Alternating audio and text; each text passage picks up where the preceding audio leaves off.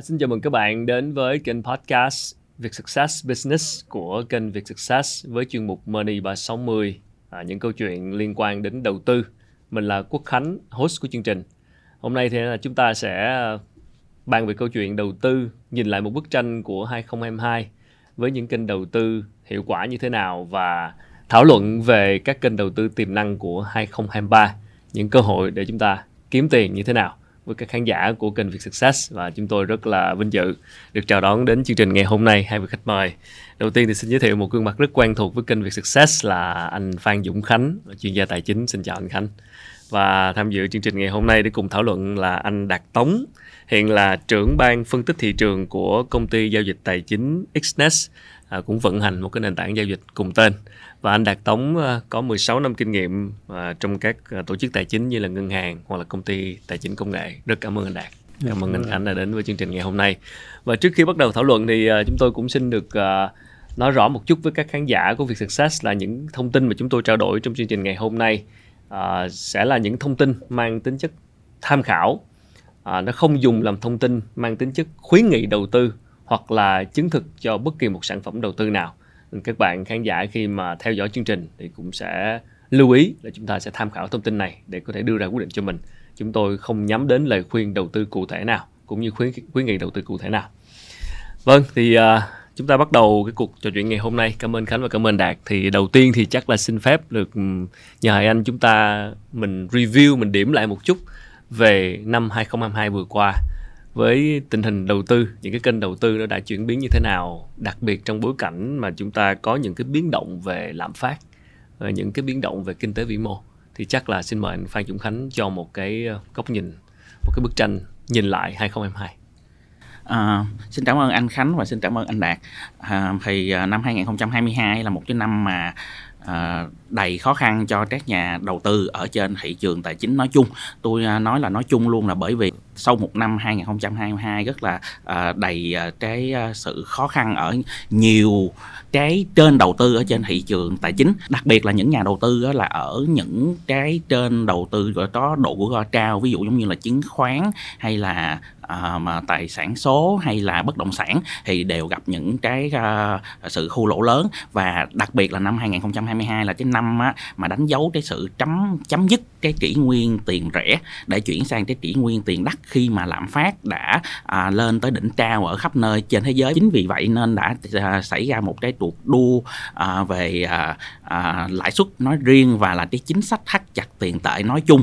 Thì khi đó đã à, làm cho cái dòng tiền ở trên thị trường đã bị siết rất là chặt và những cái trên đầu tư mạo hiểm đã gặp những cái ảnh hưởng rất rất là lớn. Và một cái điều rất là đặc biệt nữa đó là những cái nhóm à, và những cái trên đầu tư và những cái sản phẩm được xem là những cái sản phẩm an toàn trên thế giới. Ví dụ giống như là trái phiếu cũng là một trong những cái lần hiếm hoi trong lịch sử mà Trũng đã gây những cái khu lỗ lớn. Theo như là cái uh, uh, chỉ số mà Bloomberg uh, bond đó nghĩa là cái chỉ số đó, trái phiếu mà được theo dõi bởi Bloomberg đó, thì là họ có thống kê rằng là uh, đây là một trong những năm hiếm hoi trong lịch sử của thị trường tài tài chính. Mà cái chỉ số này cũng đã bước vào thị trường tròn gấu có nghĩa là có cái mức giảm là trên 20% có nghĩa là cái mức giảm không hề khu kém gì đối với là cổ cổ phiếu hay là uh, tiền số hay là những cái tài sản à, có cái độ rủi ro khác. Và một cái điều rất là bất ngờ nữa là cái trên mà đầu tư mà tôi tạm gọi là hiệu quả trong năm 2022 đó là cái trên mà hầu như gần như chả ai để ý đến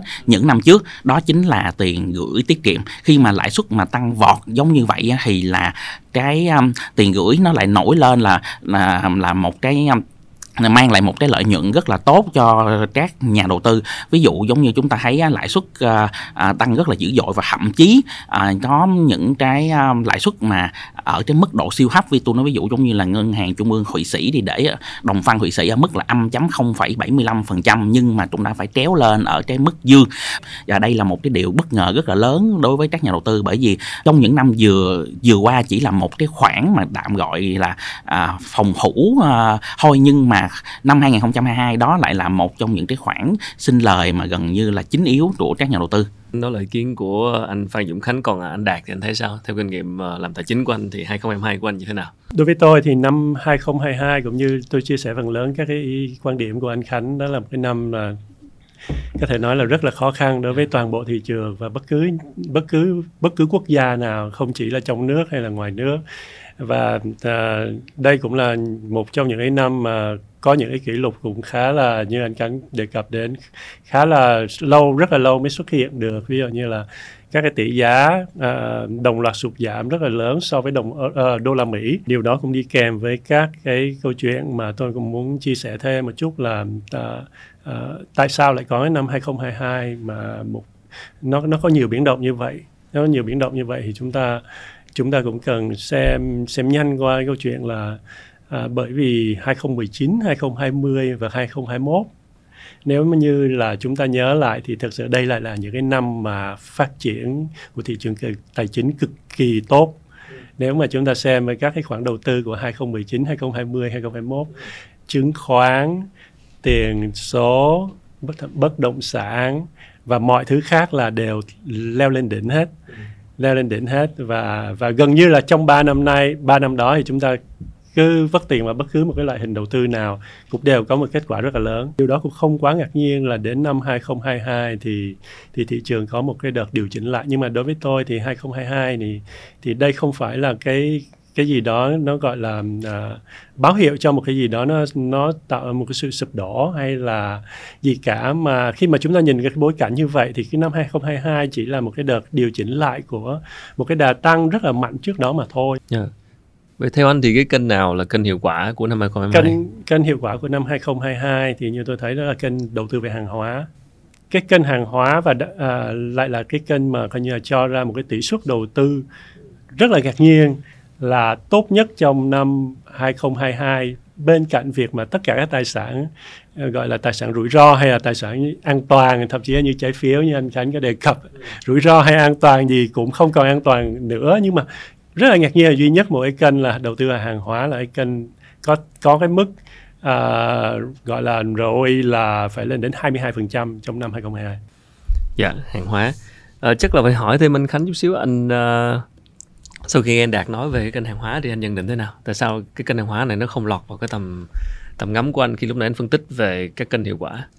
À mà trên hàng hóa là một cái trên mà mang lại cái lợi nhuận cũng rất là tốt. Tôi nghĩ là cũng là nằm ở trong cái nhóm hiếm hoi đạt được cái lợi nhuận mà gọi là có lợi nhuận và lợi nhuận cao trong năm 2022 à, tuy nhiên á, là lúc nãy tôi có đưa cái tiết kiệm ở đây á, là cái tiền gửi tiết kiệm ở đây là cái mức tăng trưởng là ổn định trong suốt 12 tháng luôn. Còn trên à, uh, trên hàng hóa thì là rất là tốt. Trong nửa đầu năm 2022 thậm chí là có thể là 9 tháng trong năm 2022 tuy nhiên thì vào cuối năm thì cái trên này có xu hướng là là yếu lại. Nhưng mà chúng ta cũng phải ghi nhận được rằng là, tôi nói ví dụ như là giá vàng đi, đã đạt được mức tiệm cận cái mức đỉnh cao nhất trong lịch sử trong năm 2022 là ở mức 2070 đô tôi nghĩ là sát cái mức đỉnh của lịch sử năm 2020 nên những người đầu tư hàng hóa trong uh, nửa đầu năm 2022 và cả năm 2021 nữa là đạt được cái tỷ suất sinh lời là rất kinh khủng. Thực ra thì uh, trước những cái biến động về về lạm phát cũng như là siết tín dụng là siết trái phiếu doanh nghiệp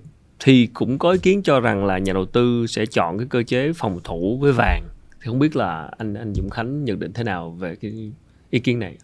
À, đây là một cái quan niệm mà thường của các nhà đầu tư nhưng mà thường là tôi à, theo như cái à, quan sát của tôi uh, thì là nó lại nằm chủ yếu ở các nhà đầu tư Việt Nam và những nhà đầu tư cho, của châu Á thì khá là quan tâm đến vàng và coi đây là một trên phòng thủ. Thì trong những cái nhóm đầu tư ở trên thế giới thì vàng vẫn được xếp vào trên đầu tư an toàn ở trên thế giới nhưng mà cần phải lưu ý là quý vị cần phải lưu ý là vàng được xếp vào nhóm trên đầu tư an toàn đây chủ yếu là vàng vật vật chất. Còn ví dụ mà vàng mà thường hay hay giao dịch ở trên các sàn thì nó vẫn thuộc cái nhóm mạo hiểm nhiều hơn. Bởi vì thường những người nắm giữ vàng vật chất thì có xu hướng nắm giữ chung dài hạn nhiều hơn. Nhưng mà những người mà à, à, giao dịch trên sàn thì thường là những nhà đầu tư lướt sóng là là ngắn hạn thôi. Nên có nghĩa là cái độ rủi ro cao hơn. Nên ở đây á thì tôi thấy vàng á, vẫn là thuộc cái nhóm đầu tư à, an toàn ở trong giai đoạn này nhưng mà nhà đầu tư cần phải lưu ý là nắm giữ vàng trong cái mục đích gì. Ví dụ giống như là họ chỉ là đơn thuần là lướt sóng này nọ thì đó cái đó thì cái độ rủi ro của họ vẫn gặp là rất là cao.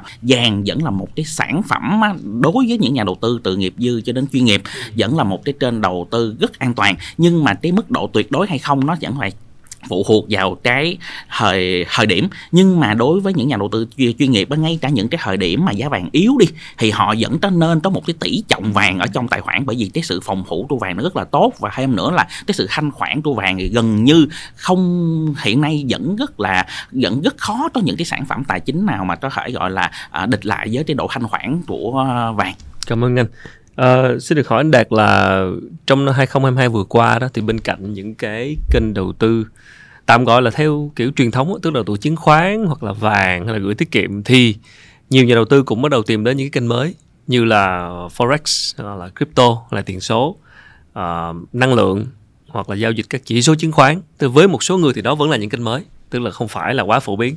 Thì theo anh 2022 vừa qua thì những cái kênh đó nó đã phát triển như thế nào? Thì uh, năm 2022 là một cái năm mà như chúng ta vừa đề cập là một năm giảm điểm. Đây khi khi mà khi cái thị trường nó nó rơi vào cái giai đoạn mất mát như vậy thì bắt đầu người ta mới ngồi xuống và người ta đánh giá lại.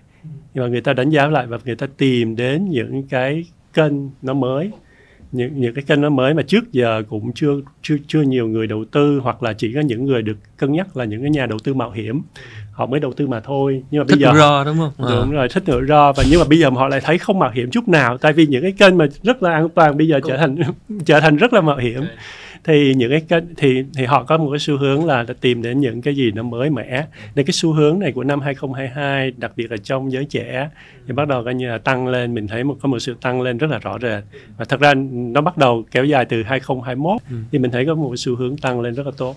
Yeah. Dạ.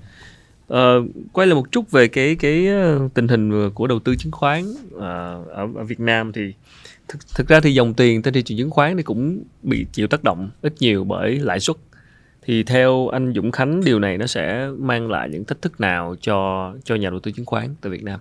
Dòng tiền nó là một cái thách thức cho kinh tế và thị trường tài chính luôn chứ không chỉ riêng đối với chứng khoán không, nhưng mà chứng khoán là sẽ bị chịu tác động à, rất là mạnh và gọi là trực tiếp luôn. Bởi vì giống như chúng ta cứ thử hình dung, nó giống như là một cái ly nước thôi. Khi mà nó đổ vô thì những cái tài sản ở trên đó, tôi nói ví dụ giống như là một cái trái banh bóng bàn trên này thì nó mới dâng lên được. Còn bây giờ dòng tiền bị siết lại, có nghĩa là tiền bị hút ra, hút ngược trở ra, thì khi đó cái mức à, đó nó sẽ phải phải hạ xuống. Bởi vậy nên khi mà cái lãi suất tăng cao lên để dòng tiền bị thắt chặt lại. Ngay cả trong cái trường hợp mà Fed không tăng lại lãi suất nữa thì Fed vẫn sẽ phải đảm bảo rằng là lãi suất mục tiêu có nghĩa là giảm về tới mức 2% một khoảng thời gian. Có nghĩa là không phải là tứ hạ tứ tứ lãi suất tứ lạm phát hạ đến đó là tôi sẽ hạ lãi suất liền mà đến đó tôi vẫn phải giữ lãi suất cao cho đến khi mà tôi chắc chắn rằng là à, lạm phát phải được kiểm soát. Thì khi đó bản thân Fed cũng dự kiến điều này nó phải xảy ra ít nhất vào năm 2024 có nghĩa là chúng ta phải thấy sau đó khoảng hơn một năm nữa. Nên chính vì vậy chúng ta thấy rằng là cái và hắt chặt tiền tệ và cái à, lãi à, cái, cái lãi suất là ảnh hưởng rất lớn đến thị trường tài chính nói chung và thị trường chứng khoán nói riêng. Nên theo tôi thấy là nếu mà tiếp tục duy trì cái à, việc mà chỉ kỷ nguyên tiền đất vẫn còn duy trì hiện nay á thì nhà đầu tư chứng khoán á, rất là khó gặp lại cái năm hoàng kim giống như năm 2021 đó chăng á, thì là kỳ vọng rằng năm 2023 này sẽ tốt hơn năm 2022 nhưng mà tốt hơn ở đây có nghĩa là nó chỉ gọi là à, tăng vừa vừa so với năm 2022 thôi chứ không phải là nó tăng dù dù à, hoàng kim quay quay ví dụ như là vn index hay quay về mức một ngàn à, gửi rưỡi điểm được. Với những gì mình nhìn vào 2022 vừa qua, mình nói là ngay cả những kênh an toàn cũng trở nên rủi ro khi mà bị mất điểm. Vậy 2023 liệu có một cái gì đó khả quan hơn không cho tất cả các kênh đó? Đây là một cái câu hỏi người ta hay nói là câu hỏi chịu triệu đô. Yeah, dạ, biết thì nói làm gì đúng không? Biết thì biết trước đã giàu ha. Tuy nhiên thì tôi cũng xin phép được đưa ra ý kiến cho mình đó là theo như là vừa cái số liệu thống kê vừa kinh nghiệm của tôi và không phải của tôi nó cả những người giỏi hơn mình. Tôi nói ví dụ đi à, giống như cái đợt khủng hoảng kinh tế đợt 2008 đợt trước đi thì lúc đó nó lại chưa có cái trên là tiền số. Đó ví dụ vậy. Nhưng mà hiện nay á, là nó đã có thêm những cái trên đó và ví dụ trong năm ngoái đi thì nó lại là một cái trên mà bị ảnh tác động vô trong à, thị trường tài chính là khá là nhiều và những cái mà nó gọi là food đó là FUD là nổi bật ở trên cái thị trường đó sau cái hiện tượng là FOMO trong năm 2021 có thể là ở đây có một số nhà đầu tư không đầu tư ở những cái trên đó nhưng các nhà đầu tư nên chú ý. Tôi nói ví dụ có thể là những nhà đầu tư ghét tiền số đi họ chỉ đầu tư chứng khoán hoặc đất thôi nhưng mà họ nên để ý thị trường tài chính nói chung bởi vì giống như tôi nói nó là một cái ly nước mà ở trên thị trường tài chính á, thì nó sẽ có nhiều trên thì nếu mà dòng tiền được rút ra khỏi cái trên này thì nó sẽ phải đổ đổ đô vô một cái trình nào đó khác. Ví dụ anh bán chứng khoán đi thì anh phải lấy tiền đó anh làm cái gì? Ví dụ anh lấy tiền đó anh mua đất chẳng hạn vậy thì tí tiền nó nó sẽ chảy vô đất. Thì cũng tương tự như vậy á, thì à, khi nó phục hồi á, thì theo như tôi thấy á, hiện nay á, là cái đợt vừa qua thì là tiền số là cái trên bị bị, bị đầu tiên có nghĩa là bị gớt trước tiên. Rồi sau đó chứng khoán bắt đầu gớt tiếp tiếp theo và những cái trên khác như là vàng hàng hóa mới bắt đầu bị ảnh hưởng sau.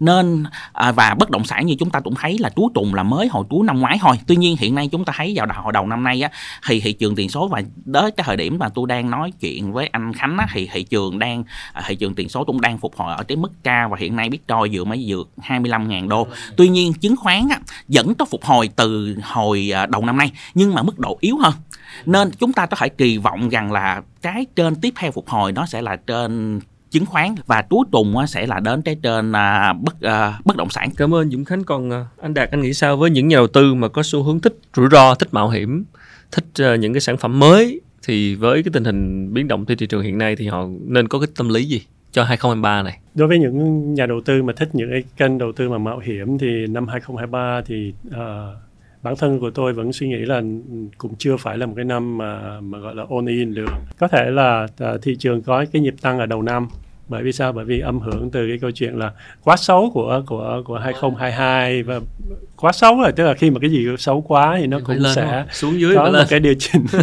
Có một cái điều chỉnh gọi là nhất định nào đó. Nhưng mà tôi nghĩ là cái đợt nhịp điều chỉnh này nó cũng sẽ không không kéo dài được quá lâu. Ừ. chưa chưa kể đến cái câu chuyện là uh, À, nếu mà nói về định giá chung các doanh nghiệp á, thì ừ. cái câu chuyện là định giá hiện tại ở thị trường chứng khoán như ở Mỹ chẳng hạn nó đang nằm ở mức rất là cao ừ. nó đang nằm ở mức rất là cao và tôi nghĩ là à, cái việc à, thị trường đang định cố gắng định giá cao hơn cái mức thực tế của các doanh nghiệp hiện tại ở Mỹ nó là một cái rủi ro nó là cái rủi ro rủi ro là khi mà các cái thông tin từ Fed nó rõ ràng hơn ừ.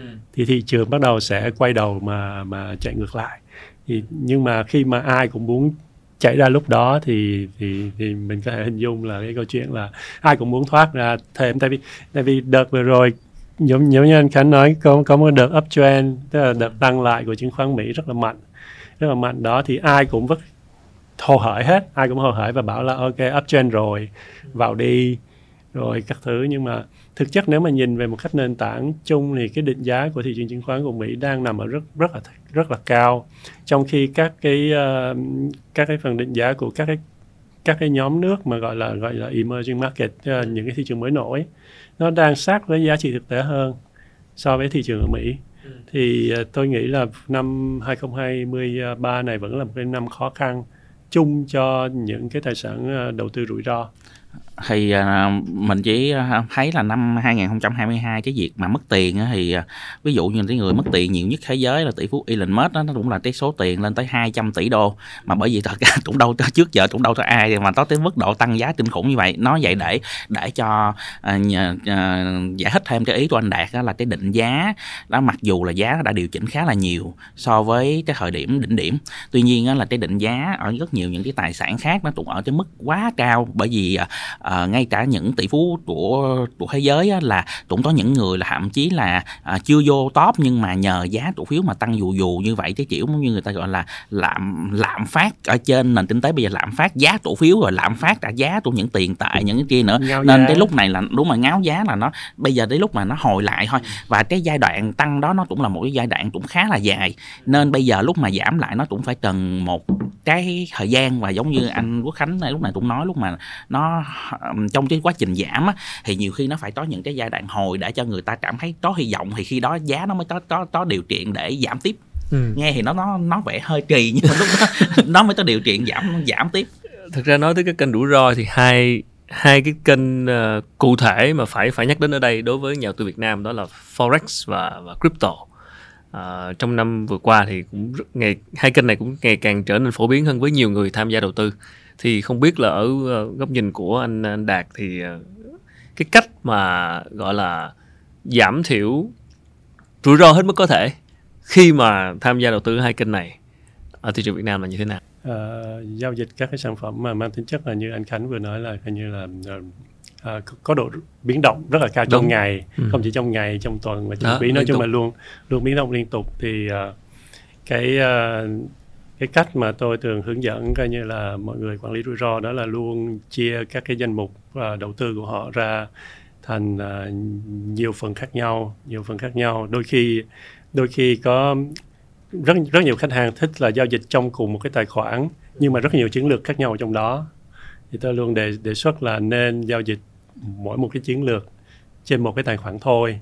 Đó và chỉ có và chỉ có nạp tiền vào cái tài khoản đó đủ để giao dịch okay. trong một cái tuần đó thôi ừ. hay thậm chí là trong cái ngày đó thôi ừ. tại vì tại vì sao tại vì khi mà chúng ta giao dịch với những cái tài sản mà mang tính chất biến động như vậy đôi khi tâm lý của chúng ta cũng sẽ biến động theo cái việc biến động của cái giá cả như vậy và khi mà cái tâm lý của chúng ta biến động liên tục như vậy thì chúng ta thường sẽ dẫn đến những cái quyết định nó nó rất là sai lầm. Và theo cái kinh nghiệm của tôi mà khi mà giá nó đã đi ngược với hướng mà mình mong muốn ban đầu rồi rất là khó khả năng giá nó sẽ quay lại.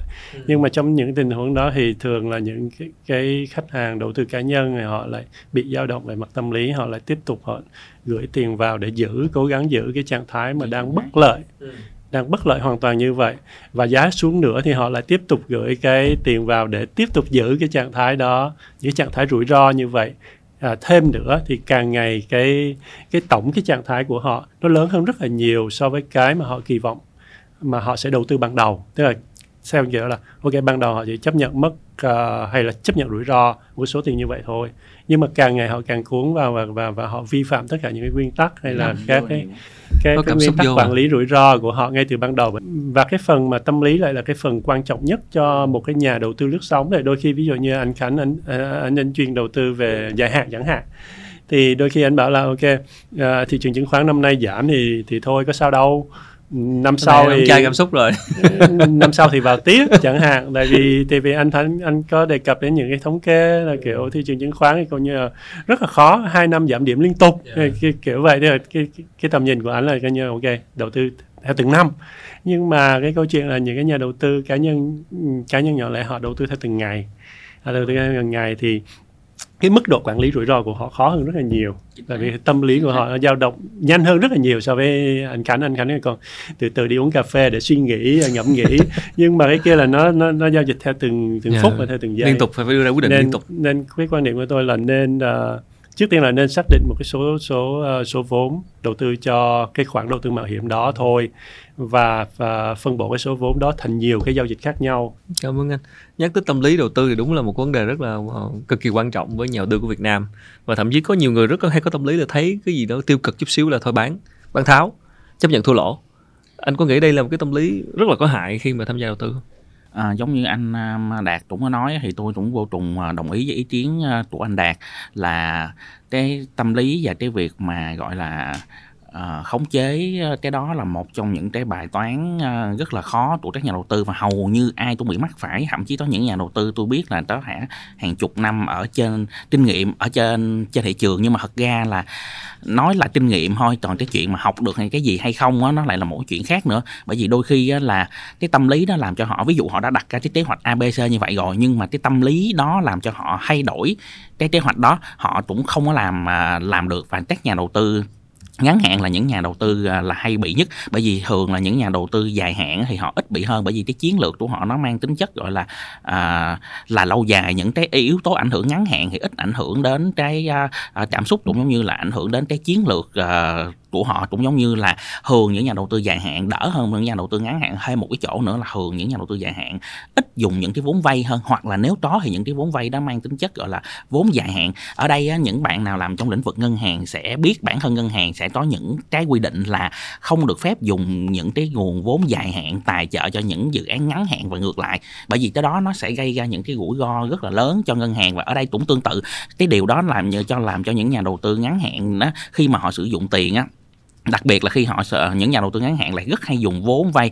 Và vay ở đây nhiều khi họ vay tùm lum hết á. Ngoài cái chuyện mà họ vay của sàn họ còn vay bạn bè anh chị em gia đình họ hàng hàng xóm thậm chí tới người lạ quắc luôn. Đó nên, nên mà cái vay đó nó lại làm cho cái áp lực lên cái tâm lý của họ càng lớn. Bởi vì anh dùng cái tiền của chính mình mà giá xuống anh đã gung rồi. Mà anh còn thêm tiền của người khác vô là anh còn gung gấp bội lần nữa. Và cái chuyện gung đó làm cho họ dễ tôi ta hay nói vui là à, nhấn nhấn chuột sai á. Nên đó là lý do tại sao cái từ á, người ta dùng bản hơn từ tiếng việt từ tiếng anh thậm chí tôi nghĩ tiếng sao quả luôn là cũng như vậy luôn là người ta dùng cái từ là chốt lời nhưng mà lại dùng là cắt lỗ. Tại sao họ không dùng là cắt lời mà chốt lỗ? Bởi vì cắt nó mang lại cái cảm giác đau đớn. Đó từ tiếng anh cũng là chết mà. Đó nên nên nên nên, nên À, tôi à, giống như anh đạt nói là cái cảm xúc là một cái điều mà tôi nghĩ là các nhà đầu tư ngắn hạn à, à, nếu mà kiểm soát được thì họ thì sẽ làm được cái việc đầu tư là rất là tốt. Bên cạnh đó thì à, mới thực hiện được một cái nó gọi là kế hoạch và cái kỷ luật mà à, người ta đặt ra.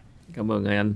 À, bây giờ chúng ta sẽ sẽ nói tới cái câu rất là quan trọng của ngày hôm nay đó là những cái dự báo cho 2023 này và những cái chiến lược để đầu tư 2023 này chúng ta tạm chia ra nãy giờ chúng ta nói về những cái loại kênh đầu tư mà gọi là truyền thống hoặc là kênh uh, tương đối ít rủi ro mà người uh, đầu nhà đầu tư cá nhân thường hay quen thuộc như là tiền gửi tiết kiệm uh, vàng đầu tư trái phiếu. Còn những cái kênh mới uh, forex uh, crypto rồi những cái kênh về giao dịch chỉ số chứng khoán chẳng hạn.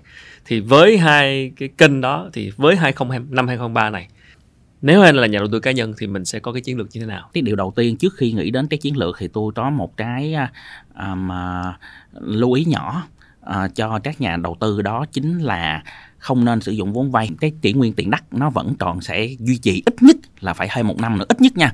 Đó bạn à, nên chính vì vậy á, như chúng chúng ta cũng có thể nhìn thấy bản thân các doanh nghiệp bây giờ đặc biệt là những cái doanh nghiệp bất động sản là họ vô trùng khác vốn họ vô trùng trần vốn nhưng bây, bây giờ vay hoặc là gọi là huy động đó là cái chuyện là một bài toán siêu khó. Thì những nhà đầu tư chúng ta cũng nên hiểu như như vậy và chưa trễ nữa là đặc biệt đối với các nhà đầu tư ngắn hạn á, khi mà họ dùng à, vốn vay á, thì họ sẽ bị cái áp lực lên họ rất là lớn. Bản thân dùng tiền của mình mà ôn in nhiều là cũng chết nữa. Nên theo tôi cái chiến lược mà à, năm nay tốt á, thì à, à, đầu tiên không dùng vốn vay và có thể là có nếu mà có đầu tư á, thì chúng ta nên chia tới tỷ trọng à, an toàn với gũi gũi go ra. Tôi nói ví dụ như là sau năm 2022 ngay cả những tổ chức đầu tư khổng lồ, họ cũng đã có bắt đầu cái quan điểm về đầu tư khác. Tôi thấy là có thể để một phần vô vàng gửi tiết kiệm và cái trái phiếu cũng được, nhưng mà nên tránh những cái trái phiếu của bất động sản và trái phiếu của nhóm ngành tài chính ngân ngân hàng là nên tránh. Và nếu mà có mua trái phiếu thì nên tập trung vào trái phiếu chính phủ hoặc là trái phiếu của những cái doanh nghiệp hoạt động sản xuất kinh kinh doanh. Và một cái điều nữa cũng rất quan trọng mà tôi thấy vô cùng hiếm. Ngay cả những chuyên gia về tài chính cũng ít khi nào khuyến nghị đó chính là trên bảo bảo hiểm. Ừ. có nghĩa là nên có một cái tỷ trọng à, bảo hiểm cái đó. Bởi vì cái bảo hiểm đó là nó là giống như một cái lá bùa cho chính mình á vừa bảo hiểm sức khỏe vừa bảo hiểm cho những cái gì à, của mình. Và thật sự nếu mà các nhà đầu tư có để ý nha cái này là nếu mà quý vị có hỏi những cái người mà không phải người nhân viên bảo hiểm đâu mà phải hỏi những cái ông chủ trong ngành bảo hiểm á thì hầu như những người làm trong ngành bảo hiểm đó chúng ta để ý nha. Ví dụ công ty chứng khoán, ngay cả ngân hàng và những cái tổ chức là đầu tư đi ví dụ tồn tại được khoảng vài chục năm là hứ, là là hứ dữ rồi. Nhưng mà chúng ta có thể thấy những cái công ty bảo hiểm mà gọi là lâu đời trên thế giới toàn hàng trăm năm không mà và những công ty đó hầu như là họ hầu như là không không, là không bao giờ lỗ luôn. Đó, có nghĩa là rất hiếm khi nào có cái chuyện đó. Nên nên những nhà đầu tư của chúng ta khi mà đầu tư chúng ta cũng có nên có một cái tỷ trọng vào cái trên bảo hiểm. Anh Đạt thì nghĩ sao? 2023 này à, chúng ta sẽ nên theo chiến lược nào? Thật ra uh, thật ra thì uh, trước trước giờ nếu mà nếu mà về bản thân tôi á, thì uh, tôi chỉ có mỗi một cái, cái công thức đầu tư cho mọi năm thôi. Uh, đó là uh, cái công thức là 100 trừ cho độ tuổi. Đó có nghĩa là uh, ví dụ như là tôi tôi năm nay 40 tuổi chẳng hạn thì uh, tôi lấy 100 trừ 40 bằng 60 thì 60 đó là tôi sẽ đầu cái 60 đó thì tôi sẽ đầu tư 60% cái số vốn và danh mục của mình đó, vào những cái tài sản mà tăng trưởng à, và 40% vào những cái tài sản mà gọi là an toàn. Mặc dù là tôi cũng hy vọng là năm nay nó vẫn an toàn thật. Đó thì 40% vào những cái tài sản mà an toàn có độ uh, rủi ro thấp hay là độ biến động coi như là rất là thấp và cho ra các cái dòng tiền uh, đều đặn hàng hàng tháng hàng quý hàng năm đó thì nhưng mà thậm chí ở trong 60% mà tôi đầu tư vào những cái tài khoản tài uh, những cái khoản mạo hiểm á gọi là có độ tăng trưởng cao thì trong đó cũng chỉ là 60% vào những cái kênh mà thực sự gọi là lướt sóng thôi.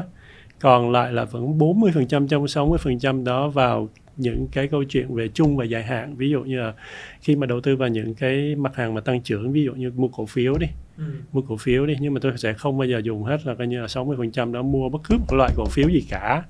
À, như vậy là rất là rủi ro và trong đó thì tôi sẽ dùng 60% vào những cái cổ phiếu mang tính chất là coi như có tiềm năng và tăng trưởng gọi là tốt.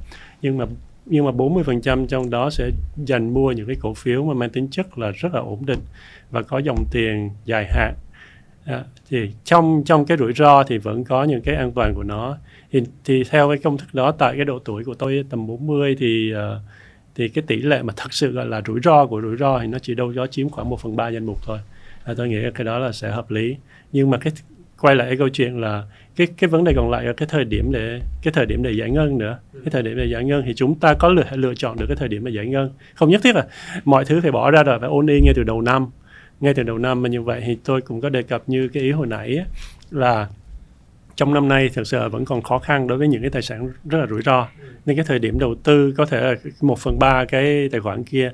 Trong trong ngắn hạn đầu năm đến cuối năm tôi vẫn sẽ phân bổ vào những cái khoản như là tiền gửi như là là, là trong khoảng tầm 9 đến 12 tháng ừ. tới để chờ đợi cái cơ hội và đâu đó. Và trong khoảng tầm cuối năm thì tôi mới lựa chọn các cái tài khoản uh, những cái tài sản rủi ro để mà đầu tư một phần ba kia cho năm nay. Thì uh, nếu mà nói về những cái mặt hàng cụ thể thì tôi nghĩ là những cái uh, sản phẩm uh, tôi tôi vẫn rất là ưa chuộng những sản phẩm như là uh, chứng khoán chứng khoán. Nhưng mà bản thân của tôi thì không do đầu tư rất là nhiều những tài sản khác nhau nên không có không có đủ thời gian để mà đi nhặt từng cái mã chứng khoán ra mà để để đầu tư. Ví dụ như con này con kia mà tôi chủ yếu sẽ đầu tư về mặt chỉ số của chứng khoán hơn. Ví dụ như tôi tin tưởng vào nền kinh tế Mỹ chẳng hạn tôi sẽ đầu tư về chỉ số chứng khoán của kinh tế Mỹ. À, tôi tin tưởng là khối châu Âu của năm nay nó sẽ vượt qua khủng hoảng nhanh chóng hơn Mỹ chẳng hạn. Tôi sẽ đầu tư về chỉ số chứng khoán của châu Âu. Thì tôi đầu tư mà tính chất là đầu tư vào chứng khoán nhưng sẽ lựa cái công cụ đầu tư đó là coi như là chứng chỉ à, những những cái gọi là index những cái gọi như là index như là toàn, để nó bao quát hết toàn bộ thị trường và nó cũng phân bổ cái rủi ro ra ở trong đó. Ừ. Nói tới uh, cụ thể về về chứng khoán mà ở đây chúng ta nói đến cổ phiếu đó ở Việt Nam đó, thị trường chứng khoán Việt Nam và nhiều người đầu tư vào cổ phiếu thì anh đạt thì theo xuống là đầu tư vào các chỉ số, cái index còn uh, ở đây nếu mà những người mà quan tâm đầu tư vào những cổ phiếu cụ thể những cái ngành cụ thể ở Việt Nam thì anh có lời lời khuyên gì cho nhà đầu tư cá nhân cho 2023 này không với những cái nhóm ngành hoặc là những cái nhóm mã cổ phiếu? Um, tôi xin phép được bổ sung thêm một chút ý của anh Đạt với trả lời cho ý của, của anh Khánh luôn. À, thì à, à, ở đây nhà đầu tư à, giống như là cần phải phân biệt giữa trơm với phở vậy đó. Ví dụ trơm nó là một những cái khoản đầu tư dài hạn của mình bởi vì trơm là cái thứ mà nó sẽ đi theo mình tới à, suốt đời hoặc là đi trong một cái chu kỳ rất dài. Còn phở thì à, à chúng ta chỉ ăn ví dụ tuần ăn được một hai lần thôi hoặc là chia thôi. Ngay cả tôi là đạo phở gọi là đạo phở như là tôi tôi có thể ăn được cái món đó rất là nhiều lần nhưng mà một tuần tôi cũng ăn được chừng ba lần là trùng thôi. Thì nhà đầu tư cũng nên phân biệt cái đó. Tại sao? Bởi vì đối với những cái khoản đầu tư là trơm của mình á có nghĩa là những khoản đầu tư gọi là chiến chiến lược á, thì chúng ta sẽ để những cái tỷ trọng à, cao hơn và à, chúng ta sẽ phải ưu tiên cái độ an toàn lớn. Tuy nhiên đối với những à, cái khoản đầu tư là phở á, thì không, không chỉ riêng chứng khoán Việt Nam ngay cả những cái nhóm à, đầu tư khác á, thì chúng ta có thể đầu tư vô những cái mã có là tạm gọi là hàng nóng hoặc là những cái hàng có yếu tố đầu tư trơ cao bởi vì những cái hàng đó nó phải tăng dựng ngược luôn. Và dĩ nhiên nó cũng có khả năng giảm dựng à, dựng ngược. Tuy nhiên á, tại do cái đó chúng ta cho nó là phở mà nên chúng ta chỉ đầu tư ở những cái tỷ trọng có kiểm soát. Ví dụ giống như là thông thường tôi nói ví dụ những cái tài sản kiểu đó nó phải ít 10 hoặc là ít 100 lần nên nhà đầu tư cũng không cần phải ôn in vô làm gì cả. Và tụi nhà đầu tư không cần phải vay làm gì bởi vì cái, cái mức tăng nó quá khủng khiếp. Nên khi đó là nhà đầu tư có thể để một cái tỷ trọng vừa phải để mà họ phân biệt vô trong cái nhóm đó. Và một cái nữa là tôi muốn lưu ý với các nhà đầu tư, giống như cái câu hỏi tôi anh Khánh nói là bây giờ nếu mà đi vào cụ thể ngành nào hoặc là cái cổ phiếu nào thì theo tôi thấy nhà đầu tư à, là nên lưu ý một cái nè. Tôi nói ví dụ giống như nhà đầu tư đó để ý thấy là trong cái khoảng thời gian à, hai tháng vừa qua thì một trong những cái hiện tượng nổi bật lên trên toàn cầu ở Việt Nam đó là cái uh, chat GPT á. Ừ. thì cái chat GPT đó đối với một số um, có nghĩa là đứng dưới cái góc nhìn uh, gọi là sử dụng thì nhiều người thấy là rất nhiều những cái ứng dụng uh, tuy nhiên á, đứng dưới góc nhìn đầu tư của tôi á, hoặc những nhà đầu tư thì nó khác ở mỗi chỗ nè ví dụ tôi thấy là mình sẽ không có đủ cái sự thông minh để có thể chế ra một cái phần mềm hoặc là một cái ứng dụng hoặc là tạo một cái trend giống như cái chat GPT đó được. Tuy nhiên đứng dưới góc độ đầu tư người ta có thể nhìn thấy được trước những cái tiềm năng đó để người ta đầu tư trước. Tôi nghĩ là nói chung nó là giống như là một khoản cơm á. Tôi nói ví dụ như là cái chat GPT đó nếu mà những nhà đầu tư nào có nghiên cứu về tài chính à, à, nói chung trong cũng không cần phải lâu đâu trong chừng, chừng khoảng 3 năm gần đây thôi thì chúng ta sẽ thấy cái chat GPT đó thật ra những cái ứng dụng đó của nó nó nó nó là một cái phần của cái à, xu hướng mà à, có tủ cách đây cũng khoảng 3 năm rồi đó là cái web 3 đó. Đó nghĩa là nó có phân tích theo ngữ nghĩa ở trong đó luôn. Nên nếu mà mọi người có để ý thấy sau khi cái chat GPT đó ra thì những cái dự án có liên quan đến những cái web 3 đó nó là tăng dù dù luôn chứ không chỉ riêng đó. Ý tôi ở đây muốn nói là anh Khánh hỏi nhà đầu tư vô ngành gì? Thì theo như quan điểm của tôi trong năm nay á, thì một số ngành mang tính chất truyền thống ví dụ giống như ngành à, à vận vận tải theo, theo tôi là có thể đầu tư được nhưng nên tập trung vào vận tải đường hàng không. Một cái ngành nữa đó chính là ngành năng lượng nhưng mà nên tập trung vào những cái nhóm là năng lượng à, xanh và năng lượng sạch. À, và một cái quan trọng nữa đó là ngành công à, công nghệ. Thì những cái cổ phiếu tổ công nghệ tôi nói ví dụ nổi tiếng nhất đó là cái cổ phiếu VNZ bữa giờ tôi nói ví dụ trên thị trường chứng khoán Việt Nam á, mà những cái người mà mua cổ phiếu là ESOP có hai chục ngàn thôi. Thì hiện nay họ đang khóc nhưng mà đó là những giọt nước mắt khóc của sự sự hạnh phúc. Bởi vì anh cứ nghĩ hai chục ngàn mà bây giờ nó là triệu rưỡi rồi. Triệu rưỡi. Thì anh nghĩ là cái cái cái như mình thì mình có khóc không? Nhưng mà mình sẽ khóc ở trong một cái tình huống khác. Đó thì ở đây chúng ta cũng ờ, cũng vậy luôn. Đó là những cái cổ phiếu của ngành công nghệ những cái yếu tố um, uh, nhưng mà nó mang tính chất gọi là tiềm tiềm năng những cái đón đầu được những cái xu hướng những cái có thể tạo ra được những cái trend. Nhưng mà ở đây tôi muốn lưu ý với quý vị là nên chú ý vào những cái trend nó mang tính chất gọi là bền vững. Nhà đầu tư cố gắng phân biệt dùm tôi cái yếu tố nó gọi là à, làm giàu nhanh và làm giàu bền vững. Hai cái này nó nó khác nhau rất rất nhiều nha. Nhiều người cứ nghĩ là làm giàu nhanh thì nó liên quan đến đầu tư ngắn hạn. Thật ra nó không có chính xác như vậy. Bởi vì đầu tư ngắn hạn nhưng mà bằng những cái phương pháp bền vững thì nó vẫn tạo ra cho mình những cái nguồn khu ổn định về mặt dài hạn nha. Mặc dù đầu tư ngắn hạn nhưng mà nó vẫn tạo những những cái nguồn khu ổn định về mặt dài hạn nhưng mà người ta bị đánh đồng vô trong chuyện đó. Còn ví dụ như là cái tư duy làm giàu nhanh tại sao tại sao chúng ta thấy hiện nay cái lừa đảo tài tài chính ngày một nhiều? Và bởi vì chủ yếu đánh vô đến lòng ham thôi. Những cái người mà thích là sáng hôm sau tôi tỉnh dậy là Có tôi giàu liền. Thì những cái hình thức kiểu đó thì mới dễ bị lừa như vậy. Cảm ơn quan điểm của anh Phan Dũng Khánh. Thì chốt lại thì thực ra là cái điểm mấu chốt mà mà mà tôi muốn hỏi hai anh là chính là cái chỗ mà 2022 thì ngay cả những kênh an toàn cũng trở nên rủi ro. Vậy thì liệu 2023 này cái cái xác suất cho những kênh an toàn có rủi ro nữa hay không như 2022 thì có không? Theo tôi, là có không? Theo tôi là à, nếu mà nói hoàn toàn không thì là khó, nhưng mà theo tôi thấy là cái xác suất mà để nó xảy ra giống như năm 2022 là rất nhỏ.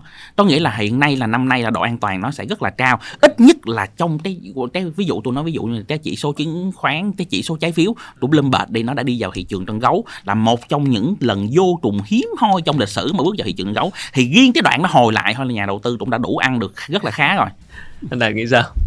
Uhm, tôi uh, cũng đồng cùng cùng quan điểm với uh, anh Khánh này câu chuyện là uh, do cái bối cảnh ở đây là của năm 2022 nó quá xấu rồi. Okay. nó quá xấu rồi.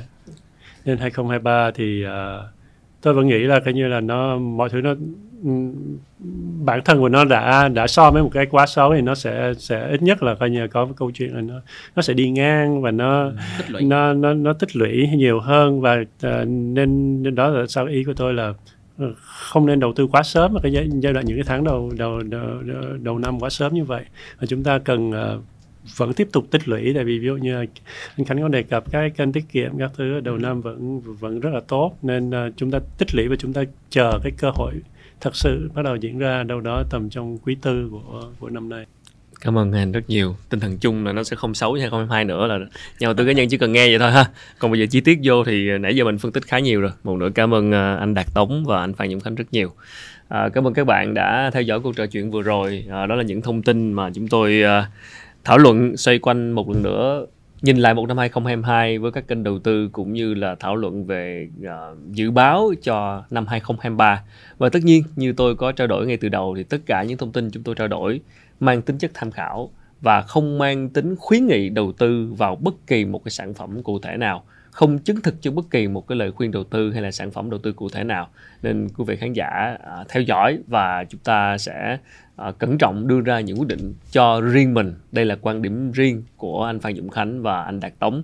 Hy vọng sẽ góp phần thêm vào cái bức tranh đa chiều để chúng ta cân nhắc và đưa ra quyết định đầu tư và hãy nhớ là đừng bao giờ đưa ra quyết định khi mà cảm xúc chúng ta đang dâng trào hoặc là chúng ta bị ảnh hưởng bởi nhiều cái cảm xúc khác nhau. Bởi vì tâm lý đầu tư cũng là một trong những cái kỹ năng cực kỳ quan trọng quản lý tâm lý đầu tư. Một lần nữa rất là cảm ơn uh, quý vị khán giả đã theo dõi chương trình. Rất mong các bạn uh, ủng hộ bằng cách là subscribe vào kênh Việt Success bấm theo dõi kênh podcast Việt Success Business và tìm cái tập liên quan đến Money 360 ờ, cho cái phần dự báo những kênh đầu tư của năm 2023 này. Và các bạn hãy để lại những cái comment, góp ý, phản hồi trên kênh YouTube để chúng tôi có thể trả lời các thắc mắc hoặc là hoàn thiện hơn trong những lần sau.